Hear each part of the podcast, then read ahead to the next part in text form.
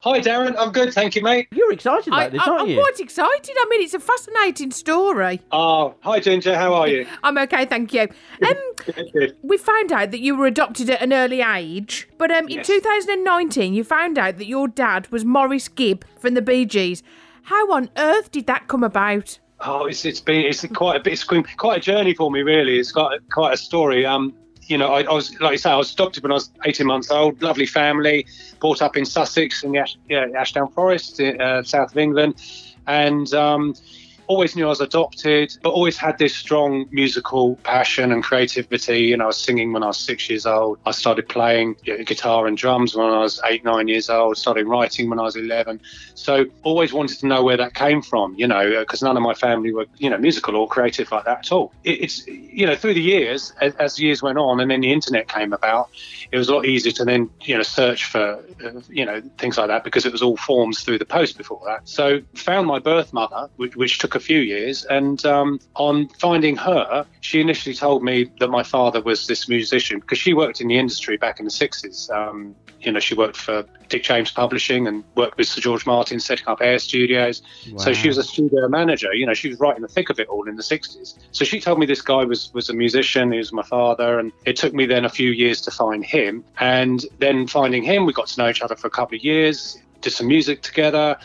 And then we decided to do a DNA test, and it wasn't him. It came back negative. So, you know, like we've got to know each other for 2 years, and then, not related at all. So basically went on from there. I went up to Scotland to meet my auntie, her sister, told her the news, and she said, look, if it's not him, I know who it is, because there's no one else. She had a relationship with a couple of people around that time, and, you know, there's only one other person. And she said, basically, this was back in 2009, 2010 when I saw her.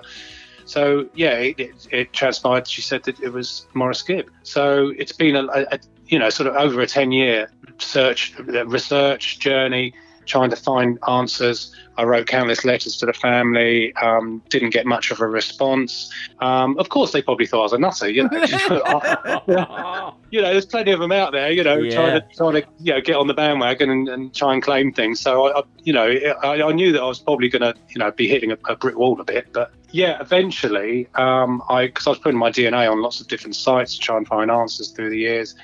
And eventually, after putting my DNA on Ancestry.com, it came back literally within 10 days that I 100% matched with Maurice's son, Adam, as half-sibling, and also matched with two other cousins, Gibb cousins. And through the research, it's, you know, I've seen so many similarities with Maurice and so many things I can relate to with, you know, not just what he did and how he was as a person, but also his mannerisms and things like that, and humour, you know, is all there. So it's answered a lot of questions for me, because it's answered a lot of identity questions, as you know, as well as finding out medical things which I needed to know as well. You know, were your mum and dad supportive? Like your adoptive mum and dad, were they supportive in you finding who your real parents were? They were lovely, and it was a lovely family, you know, two sisters and a brother, and it was a lovely, stable family. And they always said, look, if you need to know anything, if you're looking and searching,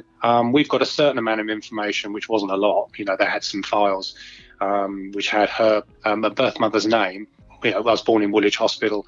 And then basically just a bit of information on that. So there wasn't really a lot there. So they always said, you know, if you need help and if you want to, you know, research further, we'll be behind you. Never think that we're not here for you. So that was lovely. Yeah, they were completely behind me if I wanted to do anything like that. And you need that, don't you? You absolutely do. Yeah. And did you grow up listening to the Bee Gees, or was it like the Beatles or the Searchers or? What kind of music did you listen to? I got passed down all the records from my brothers and sisters, well, mainly my sisters. You know, my eldest sister's like 12 years older than me, so she had all the Beatles records, Kinks, and you know, things like that. I grew up listening to the Beatles, plus psychedelic stuff and jazzy stuff and all sorts of things, you know.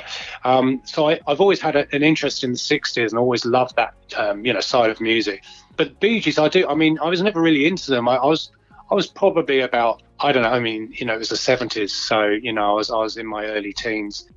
And there was a few tracks I liked, you know, but even then I was listening to them and thinking, oh, the production on that's really good, you know. And I was like, yeah. Well, 12 or 13 years old, I wasn't thinking, oh, yeah, that's really, oh, yeah, great song, sing along to that. It was always, my interest has always been, you know, oh, that, how they've done the sounds on that, that's good, you know. So, hence, well, I'm a producer now, you know, it's something I've always loved to do. But yeah, I've never really been into them, but of course I remember them, you know. You know, my sister had them on the wall, on their wall, on the bedroom wall, you know, that sort of thing. So, it must be strange for them to find out then, you know. God, yeah. growing up with this boy, and you know, all the time his father was one of their idols. You know, it's crazy. You've now recorded an absolutely fantastic version of Tragedy with somebody who's very close to you. Can you tell us more? Well, basically, when I got just after I got my DNA confirmation, I was contacted by Leslie Gibb. Leslie Evans, who was their elder sister. She connected with me and said, I only just found out about this. You know, I've got a new nephew, and we had a good 2-hour-long conversation, you know, how lovely it was to have a nephew now that she didn't know about. And during that conversation, she said, look, you know, my daughter Debbie, you should really get together with her. She's a singer, and, you know, you two, you will get on really well, you know. So I did. I connected with Debbie. We talked, you know, on FaceTime now we've known each other for about 1.5 years, I suppose, and, you know, still haven't met.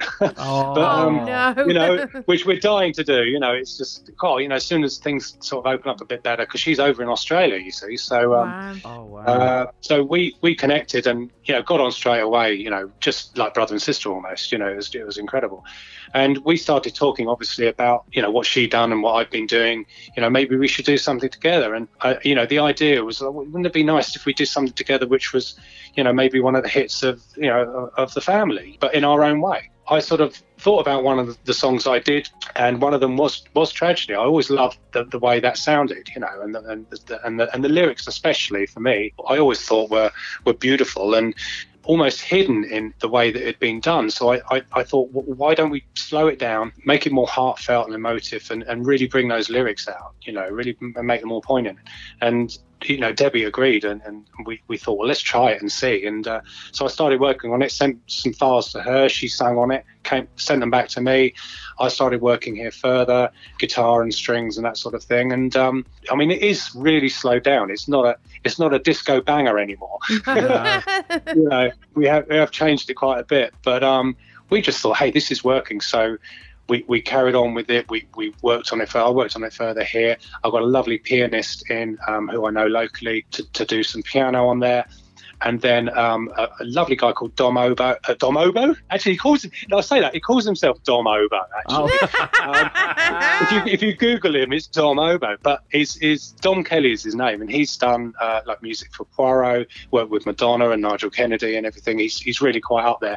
He heard what I sent him some files, and he said, oh, I'd love to be on this. So he's done a beautiful oboe solo on the song. And then I wanted it to be mixed and mastered, you know, really well by someone really good. And I connected with Eddie Kramer. I did a production course with him a few years ago, and of course Eddie Kramer's a legend producer, you know. Yeah. He's did all the Jimi Hendrix recordings, worked with Led Zeppelin, AC DC. He's, you know, the list goes on. He came back and said, look, this is beautiful, I'd love to be involved. So he mixed and mastered it. We got to this point where, yeah, we want to get this out and hope people like what we've done, because we're really proud of it. We both listened, didn't we, Ginge? Yeah. We played it on the show last week, and it's just a wonderful version. It really is. Thank you.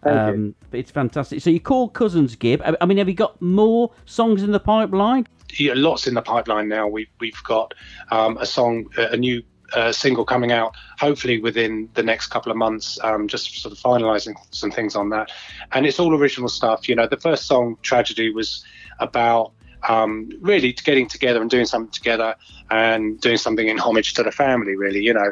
The plan is to carry on with original material and work together and just write some good songs. We don't want to be sort of in you know, put in any box. We just want to do whatever song, you know, ideas we come up with. We just want to do and write some good songs. So it's going to be a bit of a chocolate box when we get the album together. It's going to be, you know, bits and pieces of all sorts of ideas, which I think is great, because we're just free to do what we want together, you know. So we're working on lots of stuff at the moment. And if people want to find out more about you and Cousins Gibb, where can they go? Well, at the moment we're on Facebook, which is facebook.com/ Cousins Gibb Official. And make sure you go to Cousins Gibb Official, because there's another one out there called the Cousins Gibb. Don't go there. Oh, no. I don't know who they are. How dare they? They're on there, and I don't know who they are. I don't think they're related at all, but, yeah, don't go there. It's not going to get you anywhere. So, yeah, Cousins Gibb Official, and, yeah, we're on Instagram, of course, at Cousins Gibb. Fantastic. And Tragedy, it's out now on all the platforms. We've downloaded it already. So cool. Thanks. So there's only one thing left for you to do, and that's, could you introduce your single? Oh, absolutely. This is Tragedy by Cousins Gibb. I hope you enjoy it. Very cool.